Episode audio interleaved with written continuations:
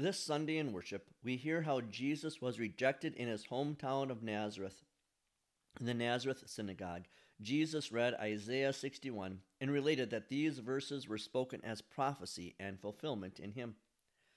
Isaiah wrote of the Lord sending the anointed to speak to the children of Israel who had rejected him.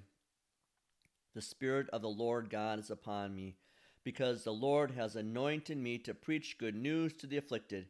He has sent me to bind up the brokenhearted, to proclaim freedom for the captives and release for those who are bound, to proclaim the year of the Lord's favor and the day of vengeance for our God, to comfort all who mourn to provide for those who mourn in Zion, to give them a crown of beauty instead of ashes, the oil of joy instead of mourning, a cloak of praise instead of a faint spirit, so that they will be called oaks of righteousness, a planting of the Lord to display his beauty.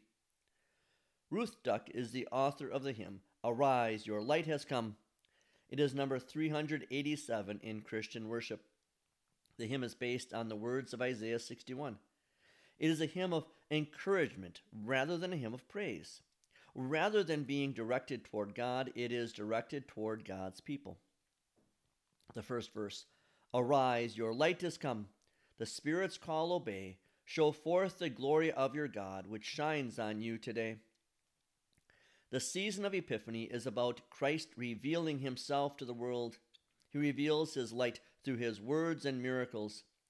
Ruth Duck calls upon Christians to respond to this light by obeying the Holy Spirit's call. Christ's glory shines on us. Now we are called to show forth God's glory out in the darkness of our world. The second verse Arise, your light has come. Fling wide the prison door. Proclaim the captive's liberty. Good tidings to the poor. Christ has flung wide the prison door of our sin. He has set us captives free from Satan's tyranny.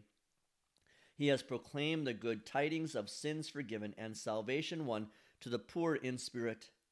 Now we are called to obey the Holy Spirit by flinging wide prison doors, proclaiming the captive's liberty, and Christ's rich tidings to the poor. The third verse Arise, your light is come. All you in sorrow born, build up the broken-hearted ones and comfort those who mourn. Christ replaces our sorrows with rejoicing in his resurrection. He builds up the broken-hearted with a promise of reunion in heaven. He comforts mourners with the assurance of life everlasting for his blood bought saints. Now we are called to obey the Holy Spirit by sharing the message of a Savior from sorrows and the Messiah to mourners. The fourth verse Arise, your light is come. The mountains burst in song. Rise up like eagles on the wing. God's power will make us strong. Obeying the Spirit's call means you cannot remain idle. Burst forth in song like the mountains. Rise up like eagles taking wing.